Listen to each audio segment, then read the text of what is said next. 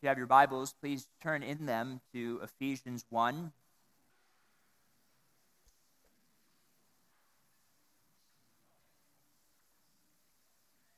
We continue this morning in our study through the book of Ephesians. This morning we're going to be focusing on verses 5 through 6, which come to us in the context of a larger section of verses 3 through 14. Let me read now verses 5 through 6.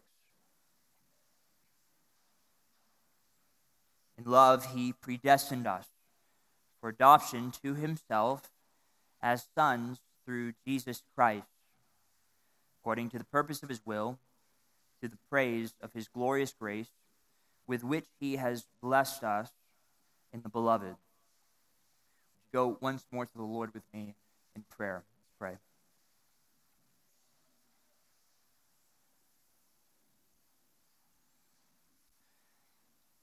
Father, we approach you as such a needy people. There are so many of us that need greater knowledge of your great love for us, greater understanding of your relationship to us as Father. Lord, would you be pleased to open the eyes of our hearts?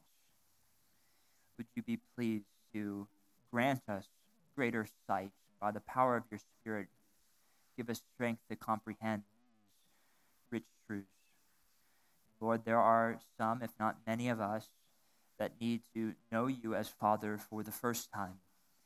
Would you now move in power your word as it is preached? pray in Jesus' name. Amen. You don't have to live long before you discover that there are two types of people in this world when it comes to receiving gifts.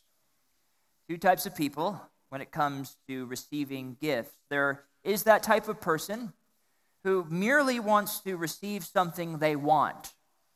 They might tell you what they want, then you give it to them, and everyone is happy. But there are also those types of people who wish to receive a gift that reflects something, uh, some level of thoughtfulness or foresight or planning on the part of the giver. So perhaps you're in a marriage where you're married to the first type of person. And every time Christmas or a birthday rolls around, they tell you, here are some things that I like, here are some things that I want and then you get it for them, and everyone's happy. And I would say, if you're a husband in a marriage like that, you are blessed among men.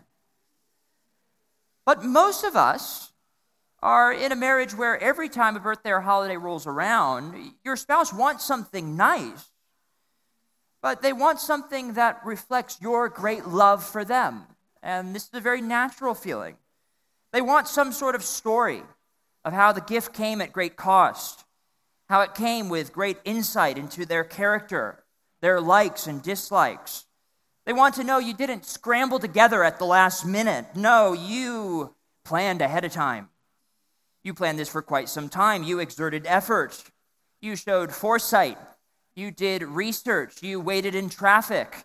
You fought off the other husbands. You put in the work, all because you love your wife, Erin. I mean, your spouse. And you wanted to show them how much you actually love them. We appreciate a gift that requires planning. We appreciate a gift that requires some level of foresight. But, brothers and sisters, like the thoughtful and planned gift, our salvation is not thrown together. Our salvation is not random or reactionary. It is not half baked or haphazard. It is deliberate. And it is the fruit of thorough, forthright, and loving and perfect planning. And in the book of Ephesians, the Apostle Paul wants us to know that our salvation is greater and grander than we could possibly imagine. Our salvation, it reflects a love of unfathomable depths. And brothers and sisters, our task this morning as we dive into Ephesians 1, verses 5 through 6, is to scour the depths of God's love. Those are our verses. That is our task. As I say, these verses, they come into the larger context of verses 3 through 14. which, as I mentioned last week, uh, those verses, verses 3 through 14, are just one 202 word sentence. It's a single sentence, it's unbroken, passionate, sustained doxology. And as we consider the verses that we have before us this morning, there are many truths that we've not yet gotten, in, gotten into, but there are some truths that we're sort of reviewing again. And what Paul is doing in this letter, what he's doing in these verses, is he's presenting salvation as a diamond. And what he's doing is he's turning the diamond so that we can see that diamond from different angles and different facets of it. And it allows a fresh ray of brilliance to shine upon us and to dazzle us. So, friends, this sermon today, we're considering the doctrine of adoption. And with that in mind, I have three points. They're all related to this great doctrine of adoption. The three points that come from our text are first, the plan of adoption, second, the power of adoption, and third, the purpose of adoption. We have the plan, the power, and the purpose of adoption. And as I prayed a moment ago, I have many desires this morning. I have many goals for the message this morning. But perhaps the greatest aim is that we would grow in our estimation of our Heavenly Father's love for us. It's very natural in the Christian life to have great appreciation and heart knowledge and feelings towards Jesus Christ, an understanding of his heart posture towards us. It's very natural in the Christian life to think about the Holy Spirit's work in our life, to keep in step with the Spirit. But it might not be as natural for us to consider the love with which the Father cares for us. So consider with me point number one the plan of adoption. Verse 5 says, In love, he predestined us for adoption to himself as sons through Jesus Christ, according to the purpose of his will. The point is the plan of adoption. And in this point, and as I say those points, we're going to spend most of our time on the second point. Uh, this first point, I'm not yet considering the nature of the doctrine of adoption. Rather, I'm focusing on that word plan, because it's in our text that Paul uses that word predestined. Uh, he uses the word predestined, which means exactly that. It means to see or to plan in advance, it means to decree, it means to foreordain, or as it is accurately in our text, to predestine. It's the same word that Paul uses many times in the scriptures. Uh, it's the same word he uses in verse 11 of chapter 1. Look at verse 11. He says, In him we have obtained an inheritance, having been predestined according to the purpose of him who works all things according to the counsel of his will. What does God predestine? He predestines all things. What does he plan according to the Bible? He plans all things. What does he predetermine according to the perfect counsel of his will? He predetermines all things. Friends, God predestines. And what we say about what God predestines, what we often refer to as the doctrine of God's providence, it is total. It includes everything. It is all encompassing. There are no things that happen in this world or in your life apart from the planning of God. So this is Trinity Church Kennesaw. For those who don't know, we are a Baptist church, and therefore we hold to a Baptist statement of faith. Uh, our statement of faith, our, what we call our confession, is called the Abstract of Principles. Now, the Abstract of Principles, which is a great statement of faith, has a horrible name but a great statement of faith, the abstract of principles, is based on a larger statement of faith called the Second London Baptist Confession of Faith. Now, it's that statement of faith that defines the doctrine of predestination very thoroughly. I want you to listen to how this statement of faith defines the doctrine of predestination. And if you're familiar with the Westminster Catechism or the Westminster Confession, it's basically the same thing. The authors say that God hath decreed. You could say, God hath predestined. God hath decreed in himself from all eternity by the most wise and holy counsel of his own will, freely and unchangeably, all things whatsoever comes to pass. The authors add, Yet so as thereby is God neither the author of sin, nor, the, nor have fellowship with anything therein. Uh, God creates or he decrees all that comes to pass. The Bible also affirms that God is not the originator of sin. God is not the author of sin, as the Apostle James tells us.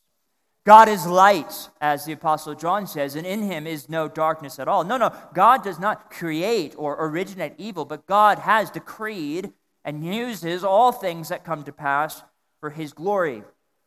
We're talking about predestination, we're talking about the doctrine of God's providence. I'm helped by John Piper on this point in a very concise definition. If you want to know what is God's providence, he says it is God's purposeful sovereignty. So, the doctrine of providence, this doctrine of predestination, God's decree, is more than his, uh, more than election. It's more than the fact that God is really, really, really powerful. No, it's purposeful sovereignty through which God is carrying out all the matters of his will. Let me say three things about the doctrine of predestination. And as I said about the doctrine of election last week, we're aware Trinity Church that if you're hearing these things for the first time, uh, these can be difficult things to grasp. These can even be troubling things for even sincere Christians, but we do believe this is what the Bible teaches. This is a matter of God's word, it's a matter of God's will, and it's for the good of the Christian. So here are three things about predestination before we get into how Paul uses the doctrine in our text. First, friends, predestination that is the, the doctrine or the belief that God plans and knows the end from the beginning is basic Christian belief. This is, this is a core tenet of basic Christian belief. This doctrine of predestination, it's not the cruel invention of Calvinists, nor does it emerge from some dark corner of the Reformation tradition. Rather, predestination has always been a part of Christian belief. So it wasn't invented 500 years ago. No, you'll find predestination in Roman Catholic theology. You'll find predestination in medieval theology. You'll find predestination in the works of the patristics and the church fathers and the works of Augustine. You'll find it all over the place in Christian tradition. It's no new doctrine, it's basic Christianity. But even more than that, it's basic to theism. So even predating Christianity, uh, the idea that God knows the end from the beginning and God plans the end from the beginning is a basic tenet of Jewish thought. We see this in Isaiah 46. It's even a basic tenet of Islam. If you have a Muslim friend and you ask a Muslim friend today, hey, can you get lunch with me on Friday? If they're a devout Muslim, they will probably say something like, Inshallah, I will. That phrase, Inshallah, it means if Allah wills, if God wills. Even in the Islamic theological system, they believe in a God that is the creator and sustainer of the universe. He knows the end from the beginning. He has planned all things. It is basic theistic belief to affirm the doctrine of predestination. Secondly, predestination, that word, if we look at how it's used in the Bible, it's used both broadly and narrowly. So, in our text, as we, we'll see in a moment, it's used rather narrowly to describe one subset of salvation. But it's also used broadly to explain all of God's providence, his will in all matters. So, for example, in Romans 8:29, it's used narrowly. There, Paul says, For those whom he foreknew, he also predestined to be conformed to the image of his Son, in order that he might be the firstborn among many brothers. He's using it narrowly there. He predestined them to eternal life. We also see the word used broadly in the Bible in places like Acts 4. In Acts 4, the persecuted church, uh, they are in trial, they are suffering, they are, their leaders are imprisoned. And the saints together in Jerusalem in Acts 4, this is what they say. They, they pray to God and they say, Sovereign Lord, who made the heaven and earth and the sea and everything in them. And then they quote Psalm 2, and then they say this They say, For truly in this city there were gathered together against your holy servant Jesus, whom you anointed, both Herod and Pontius Pilate, along with the Gentiles and the peoples of Israel, to do whatever your hand and your plan had predestined to take place. You understand that prayer? They're saying, Oh, sovereign Lord, we know that you appointed Herod and Pontius Pilate to crucify your son.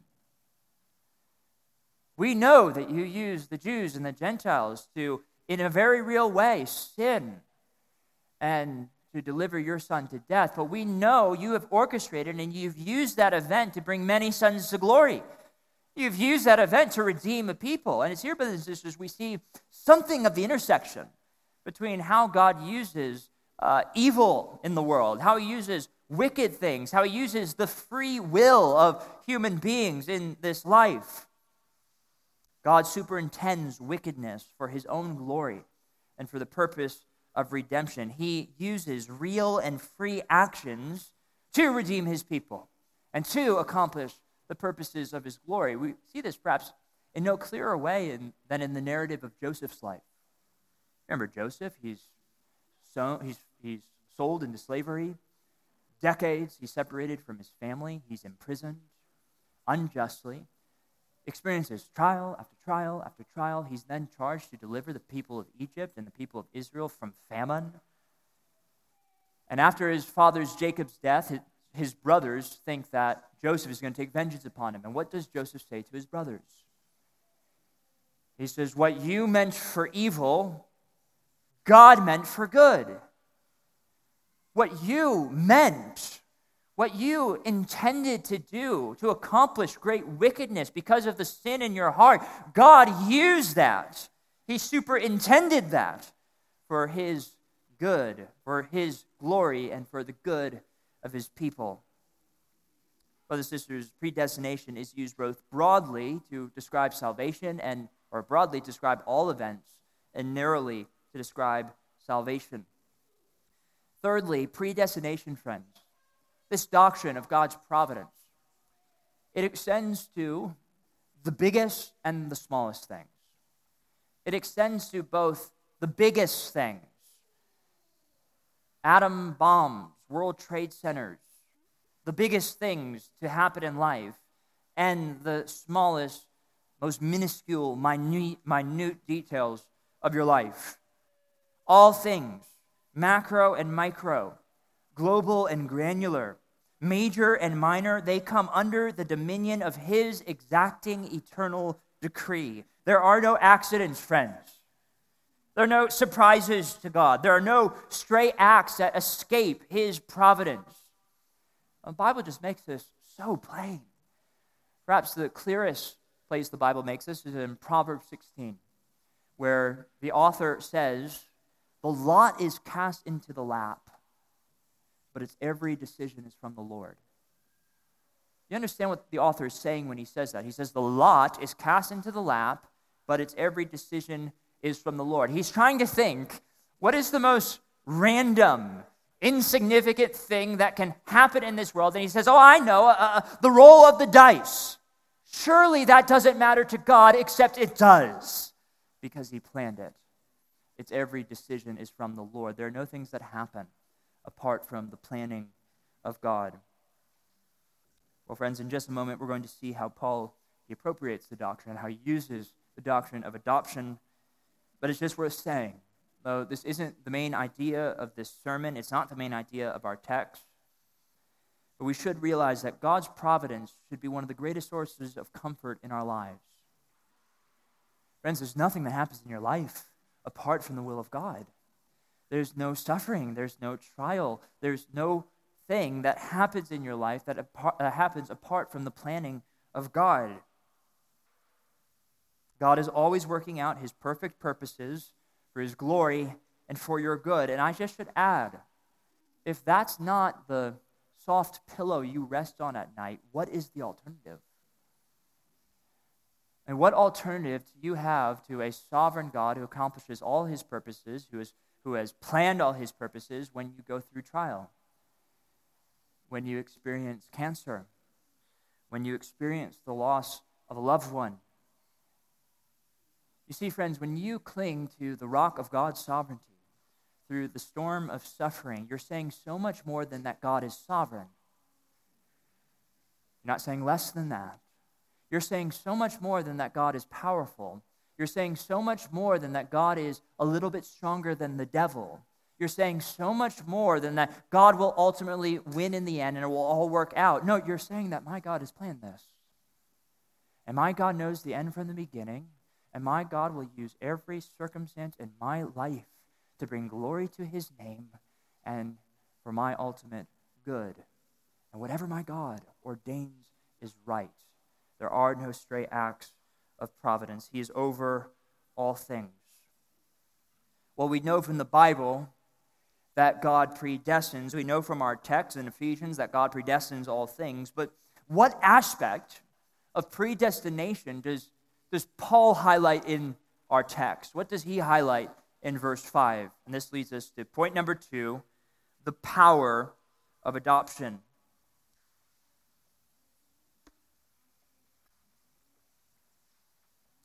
Verse 5 says, He predestined us for adoption to Himself as sons through Jesus Christ, according to the purpose of His will, to the praise of His glorious grace, with which He has blessed us in the Beloved.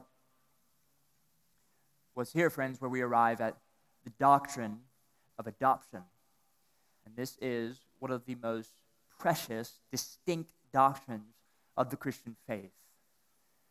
Many of you, I trust, have read uh, the, the Christian classic Knowing God by J.I. Packer. Pastors have a lot of bad habits, and one of them is to uh, recommend too many books. Uh, but because I've made that caveat and I acknowledge that it is a bad habit, I can now do that and recommend the book. Uh, it's one of those books that every Christian should read Knowing God by J.I. Packer, and it's worth reading um, it's worth the, the price of the book for his chapter on adoption. I think it's called Sons of God. And this is how J.I. Packer, he introduces the doctrine of adoption. He says, You sum up the whole of New Testament teaching in a single phrase if you speak of it as a revelation of the fatherhood of the Holy Creator. In the same way, you sum up the whole of New Testament religion if you describe it as the knowledge of God as one's Holy Father. If you want to judge how well a person understands Christianity, find out how much he makes of the thought of God of being God's child and having God as his father. If this is not the thought that prompts and controls his worship and prayers and his whole outlook on life, it means that he does not understand Christianity very well at all.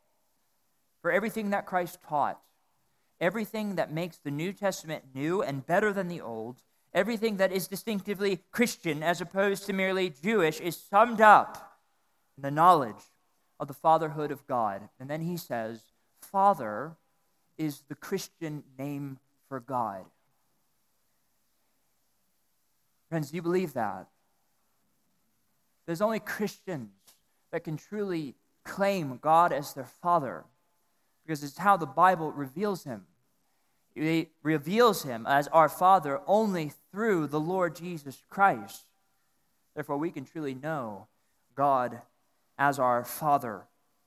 I want to ask the text two questions. First, what is adoption? What is adoption? As we consider the power of this truth, the power of this doctrine, what is it? What is adoption? Let me offer you this working definition. Adoption is the process by which we are made children of God, whereby we are treated as heirs in Christ, receive the Holy Spirit, and have fellowship with and access to God the Father. You want to know what adoption is? I think that would be a good summary. Adoption is the process by which we are made children of God, whereby we are treated as heirs in Christ, sons of God. We're received as heirs of Christ, heirs in Christ. We receive the Holy Spirit, and we have fellowship with and access to God the Father. The word that Paul uses in our text is the word for adoptive sonship. And this is a word that is distinctively Pauline. You'll find it in a few of his letters, you won't find it in other places. But though it's not used much in the New Testament, this was a very popular idea in Roman thought. Not so much Jewish thought, not so much Greek thought, but very popular in Roman thought and in Roman culture. And it would have been clear to the readers of Paul. And there are three main emphases that the New Testament gets across when it comes to the doctrine of adoption. First, we are made heirs in Christ. And that's what's going on in our text. We're, we're made heirs, H E I R S, made heirs in Christ. It's often the case that uh, in Greco Roman culture that a childless man would adopt an heir. He wouldn't, do, he wouldn't adopt the child in infancy, it would usually be when the child was in adolescence. And it was often a child who was born into slavery. And uh, this process of adoption would have two parts, it would have two sort of main stages. First, there was a, there was a relinquishing from the old sonship, a dissolving of the relationship between the son and his former father. He was unsunned from the old father, and then he was entered into, he was invited and received into the new family. Two parts former sonship dissolving, new sonship formed, new sonship created. Brothers and sisters, you can appreciate the Christian significance there. When we are adopted into the family of God, we are severed from sin. We are severed from sin and its consequences. We are unsunned from Satan. We are no longer children of wrath. We are decoupled from the devil. His tyranny, tyranny have been utterly vanquished. They no longer have any sort of ruling principle in our lives. No, in Christ, I live according to a new principle. I have a new relationship. Indeed, the Almighty God is now my Father. I belong to Him. I don't relate to Him like He's my Father, I relate to Him as He's my Father. He is actually, truly my Father. We are made heirs in Christ, and we experience all the benefits of sonship, all the benefits of belonging to our Heavenly Father. Secondly, we receive the Holy Spirit. As those adopted to sonship through Christ, I am given the Spirit of Christ. The Spirit of God is coursing through my veins, He's in my heart. The chief blessing of sonship is that we have been given the Spirit of God, and it's to those who live according to that Spirit that reveal themselves to be children of God. You'll see the Bible talk about this in a couple different ways. It'll say, because you're adopted, you have been given the Spirit. The Spirit has been bestowed upon you. And then it will say things like, if you live according to the Spirit, put on the fruit of the Spirit, keep in step with the Spirit, you reveal that you are a child of God. You reveal something of the family resemblance. It's not like we put on the Spirit in order to become a child of God, but by keeping in step with the Spirit, oh, oh, we reveal, oh, I look like my dad. I look like my father. I resemble him. That is how the Bible talks about the nature of union, union to Christ and the works that follow. So, to appreciate this, turn over to Romans 8. Romans 8, one of those texts that speaks so clearly about this blessed doctrine of adoption.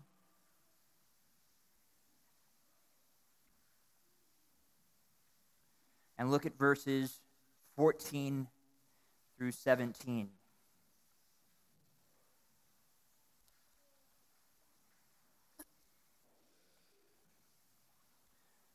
Paul writes in verse 14, he says, For all who are led by the Spirit of God are sons of God. For you did not receive the spirit of slavery to fall back into fear. Again, you see that old relationship. You no longer belong to that. You belong to the new relationship to your Father. He says, But you have received the spirit of adoption as sons, by whom we cry, Abba, Father. The Spirit Himself bears witness with our spirit that we are children of God. And if children, then heirs. Heirs of God and fellow heirs with Christ, provided we suffer with Him in order that we may also be glorified with Him. What is the chief gain, the chief uh, gift that we get in our adoption? When we are made children of God, we are given the Spirit. And it's through that Spirit we are empowered to live the Christian life. It's through that Spirit we reveal that we are God's children. We're made heirs in Christ. We receive the Holy Spirit. Thirdly, we have fellowship with and access to God. We see that in our text in Ephesians. We see that in Romans. We also see this in Galatians 4. You don't have to turn there. But in Galatians 4, Paul says something similar to what he says in Romans 8, except he says, Because you are sons, God has sent the Spirit of His Son into our hearts, crying, Abba, Father, or dearest Father. So you are no longer a slave, but a son. And if a son, then an heir through God. We're made heirs in Christ. We have the Spirit, and we have access. We have entrance into the family. We can approach the true and living God. But, friends, there's so many things that we can apply this to in our lives. I'm going to make two applications based on the power of adoption here. First, friends, our adoption it empowers us in our fight with sin. Pastor Caleb he, he referenced this in his prayer. We are empowered in the fight against sin. When as a Christian, I continue to feel the gnawing effects of sin and temptation in my life.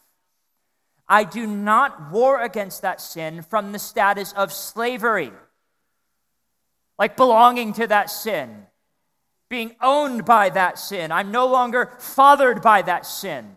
I'm no longer chained by that sin. I'm no longer mastered by that sin. No, through Jesus Christ, I am a son of God.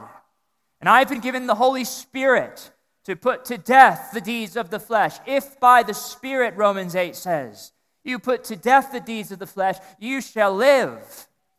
I have a whole new relationship with sin because I have a whole new relationship with my Father. I'm no longer enslaved and chained to that sin, therefore, I can fight that sin. I've been given the sword of the Spirit whereby I can fight all sorts of principalities and powers and every sin that mounts against me. I'm fighting from a position of strength. I'm not in a position of weakness. I'm not beholden to my former slavery of sin.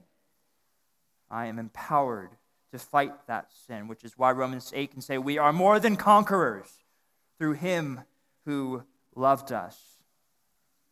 But, brothers and sisters, the Bible is realistic. The Bible knows, and God knows. He knew when He predestined us, He knew when He elected us that we will continue to sin. Indeed, our sin, so many of you have felt it already today, it clings to us so closely. But, brothers and sisters, it is the same adoption that empowers our war with sin, that emboldens us when we do sin, not emboldening us to sin, but emboldening us when we do sin. Which is why John the Apostle can say, My little children, I'm writing these things so that you may not sin. But if anyone does sin, we have an advocate with the Father. He's still our Father. Now, how can I have such access to Him? How can I approach God as my Father, even in the context of sin? Because I have an advocate.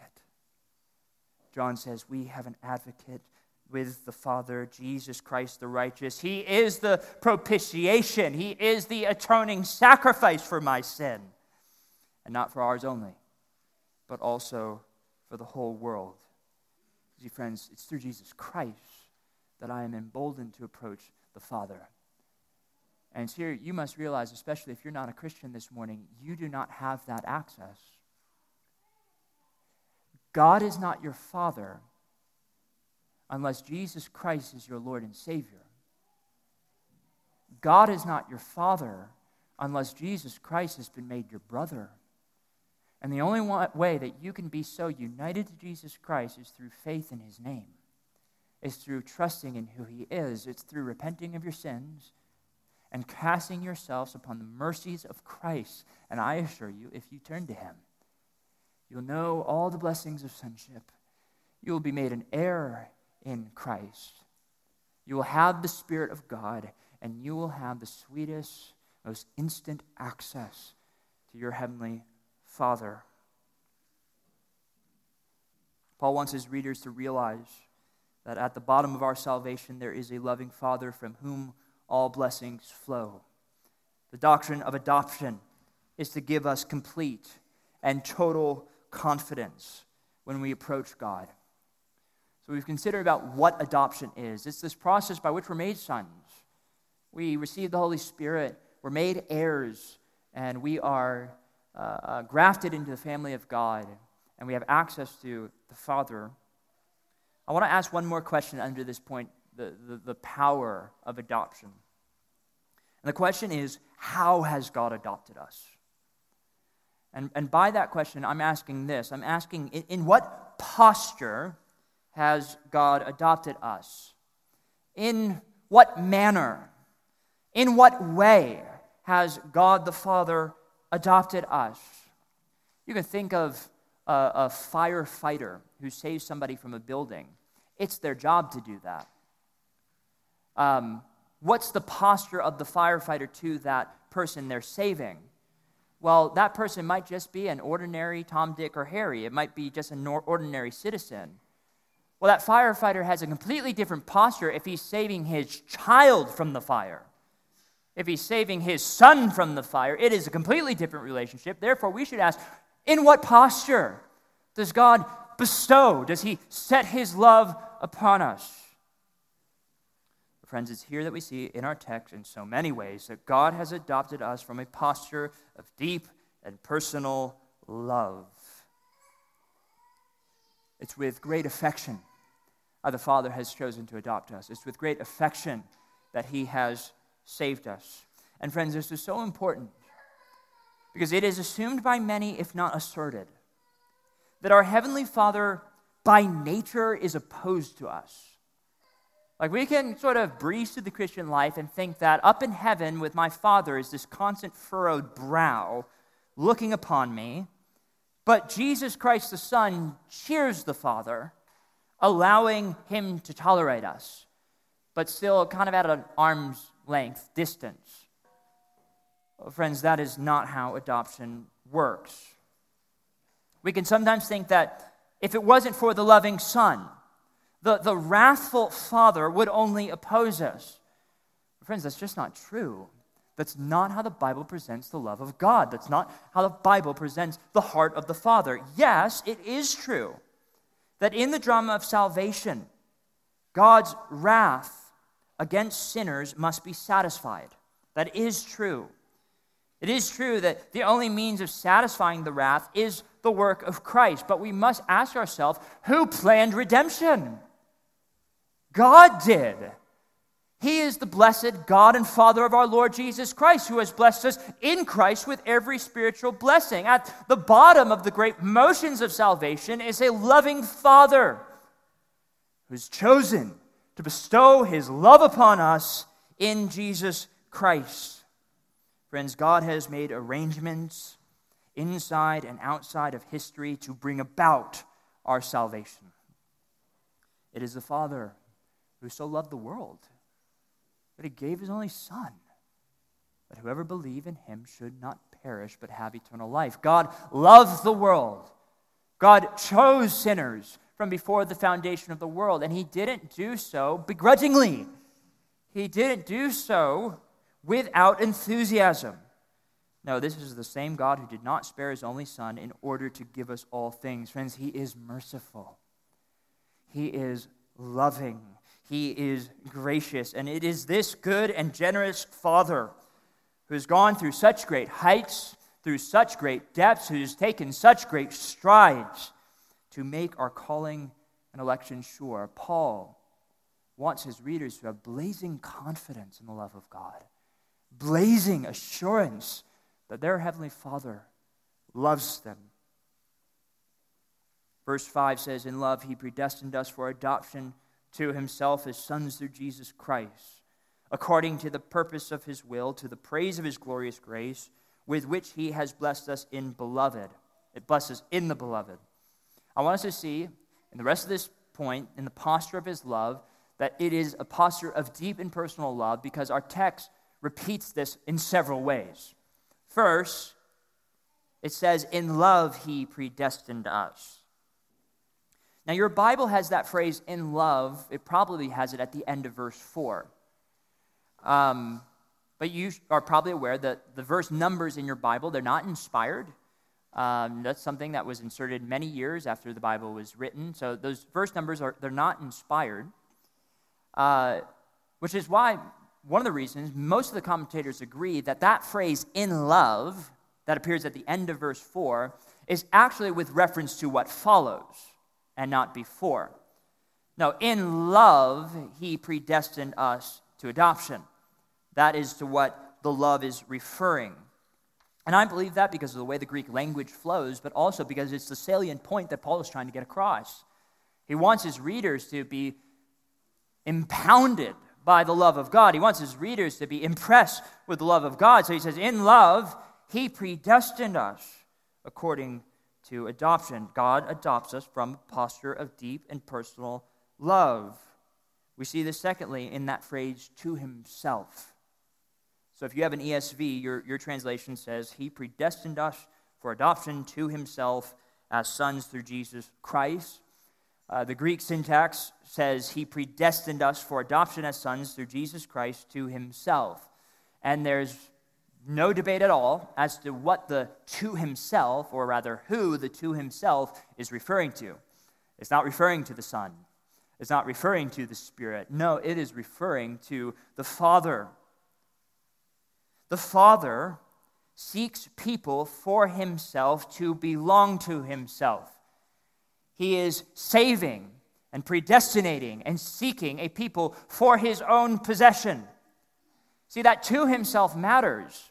See, if there's a way in which we belong to Jesus Christ, there's a way in which we belong to the Holy Spirit. It is not as if the Father just purchases the people of God as some toy for his son or some possession for his son.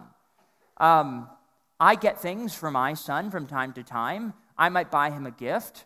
I might get him a book on dinosaurs. Spoiler alert, I'm not that interested in dinosaurs anymore. Paleontology is boring to me. But I'm happy in a sort of secondary way that my son loves dinosaurs and that he loves the book about dinosaurs. But I'm not really interested in that gift. That is not what adoption is like. That is not what the gift of our salvation is like. It's more like the house that I bought for my son, where I live too. And I like that house. And I bought that for us both to share. You see, friends, God bought the people, He purchased the people for His own possession. He wants to be pleased by them, He wants a belonging in us. He purchased us to Himself. God adopts us from a posture of deep and personal love. He does not adopt us from a posture of indifference. Thirdly, uh, the text says, according to the purpose of his will. I like the ESV. I use the ESV, but I don't really love the way that word purpose is translated here. It's not necessarily incorrect, but it's much better uh, translated the, the kind intention of his will. Uh, if I just say purpose, that doesn't really have a positive or negative connotation. But the phrase that Paul actually uses is that of kind intention or the good pleasure of his will. You see, God has predestined us for adoption according to his good pleasure, according to his kindness, according to his steadfast love. He has chosen to adopt us. God does not watch the progress of our salvation as an architect casually watches over his project. Like, okay, the pieces are moving, this is all going according to my plan. That's not how God watches the plan of redemption. No, no, no. He brims with affection as he carries out his heart's desire. Adoption is not the product of some cold and mechanical commitment God has towards his providence. And God is committed to his providence. But Paul, the apostle, wants us to know no, it's because he loves you. It's because of his great affection that he has chosen to adopt you in Christ. It's his delight to save, It's His pleasure to redeem, it's His greatest joy to make us His children. He does it according to the kind pleasure of His will. God adopts us from a posture of deep and personal love. Fourthly, it says in verse 6 He does this all to the praise of His glorious grace, with which He has blessed us in the beloved. That word here for blessed us uh, is more accurately translated, He freely bestowed upon us. It's not the ordinary word for blessing that we've seen in previous verses. No, no. It's a word for freely bestowing one's love or showing one's high favor or regard for someone. It's only used one other time in the New Testament, and when it's when the angel Gabriel appears to the Virgin Mary, and he says, Greetings, O favored one, the Lord is with you. Brothers and sisters, with eternal love, God is bringing together a people for his own delight and joy. And Paul says that he favored us in the beloved. His beloved is his son, the one who received that blessed commendation. This is my son, in whom I am well pleased. And the love of the Father towards us is bound up in his very love for his son. So much as we are united to Christ, we are blessed and loved in the beloved, which is why Colossians 1 makes it so clear. It says, He has delivered us from the domain of darkness and transferred us to the kingdom of His beloved Son. It's in the beloved that we have redemption. It's in the beloved that we have forgiveness. It's in, in the beloved that the Father freely bestows His grace upon us. God adopts us, brothers and sisters, from a posture of deep and personal love. Can you not see how this truth of adoption it leads the apostle John to exclaim, "Oh, behold, what manner of love the Father has bestowed upon us that we could be called children of God." And so we are. He says we're not merely called children of God. This isn't some illustration that God uses to show something of his love. No, it's the real truth. In Christ, by the power of the Holy Spirit, I am made a child of God. I find that in my encounters with unbelievers, non Christians, much of my time is spent trying to convince them that the bad in this world is so much worse than they realize. Um, if you're not a Christian, you might have a negative outlook on the world. Uh, you might have a negative outlook on humankind, on people. I want you to know it's, it's way worse than you realize. Like, like outside of Christ, we are born into sin. Outside of Jesus Christ, all have sinned and fallen short of the glory of God and are the just recipients of the eternal wrath of God. It is so much worse than you could possibly imagine. It is so much bleaker. It is so much darker than you realize. And I just find in my conversations with lost people, much of my time is trying to help them understand look, there's bad news out there. The world is bleak, and your state before a holy God is so much bleaker.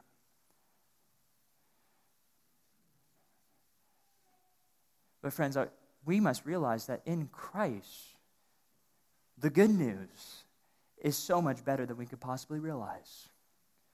It's so much greater, so much higher, so loftier than we could possibly imagine, which is why Paul is out of words to describe the love of the Father.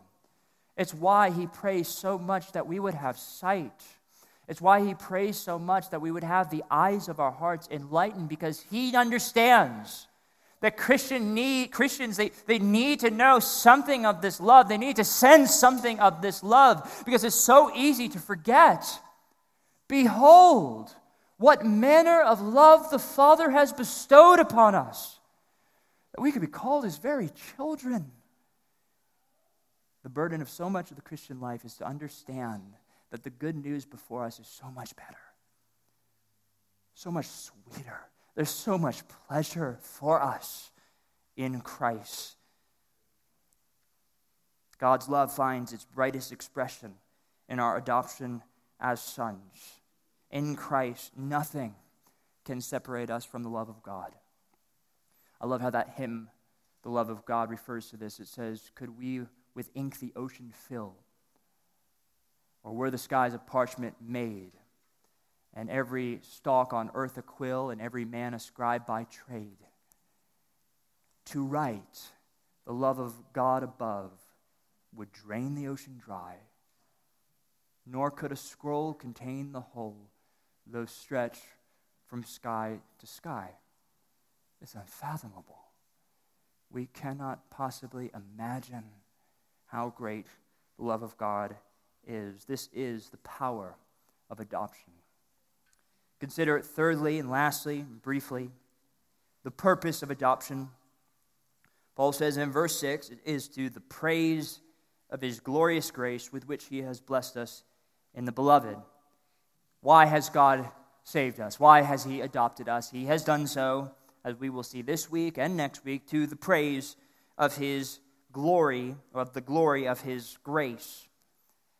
If you don't know what God's glory is, friends, God's glory is the outward expression or the radiance of God's inward character and perfections. Think outward and inward. God's glory is the, the outward, shining forth, the brilliance, the radiance of who He actually is.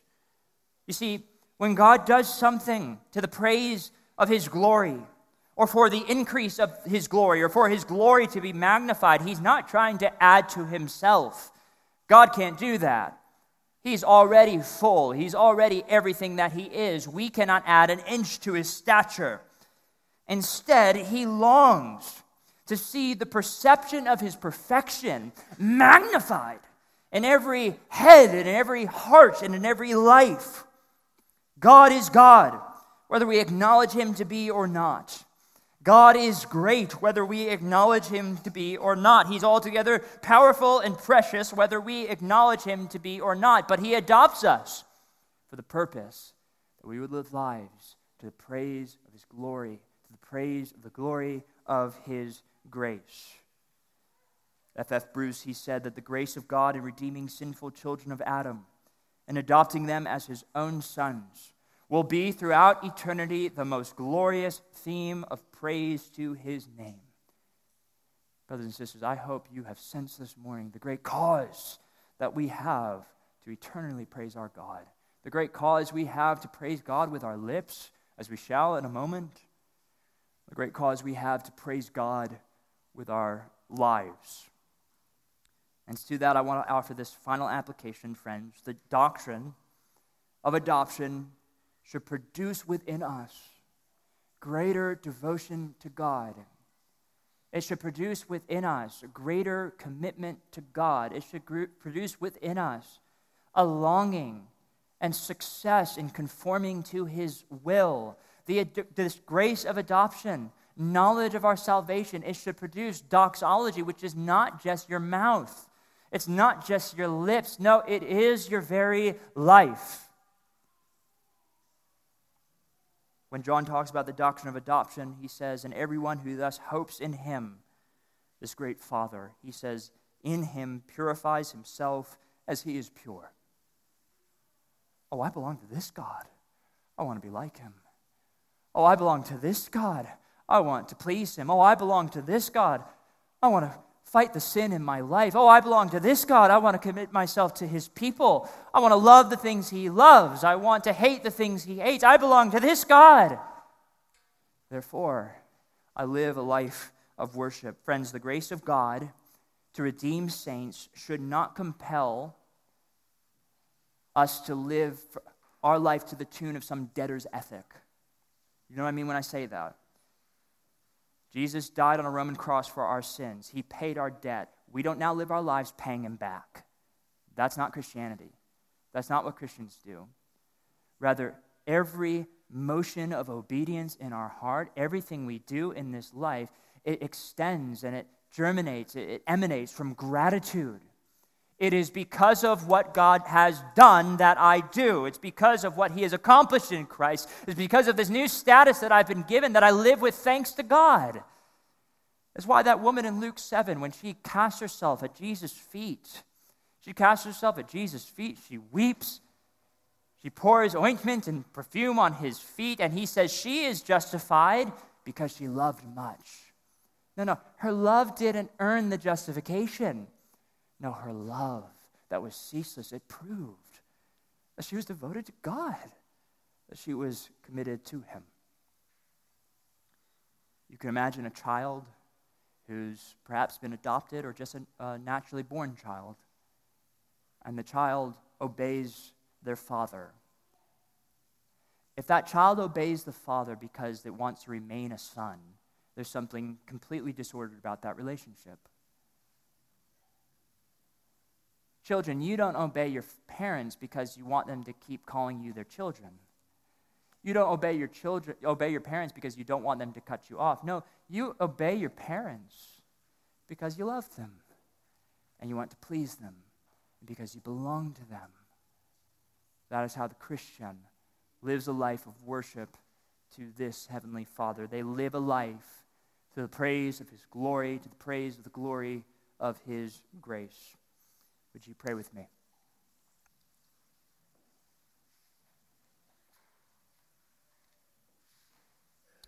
Oh, Father, this morning we have beheld your glorious grace to us in Christ.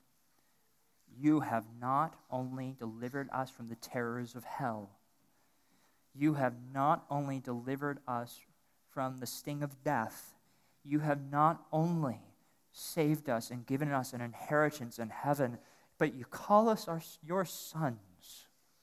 You call us your children. Would you be pleased? Help us to approach you as such. Help us to know from our head to our toes in our bones that you are our Father. Help us now as we offer you our praise, we pray in Jesus' name. Amen.